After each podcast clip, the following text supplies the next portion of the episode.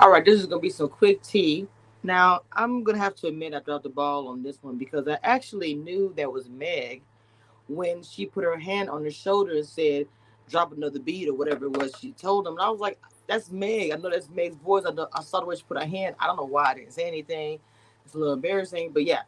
And I think they had even said it before before the season started that she's gonna be on there.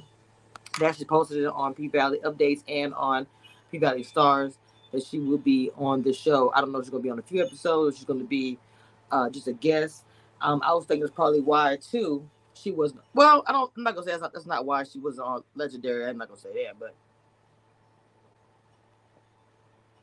so that's the that's the tea.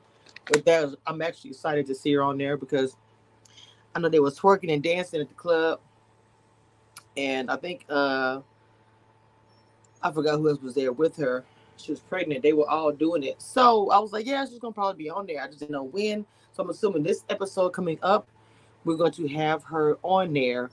And that's that's a scene where she did that. And like I said, I don't know why I wasn't I wasn't paying attention. So um that's a little bit of tea, quick little, quick little tea.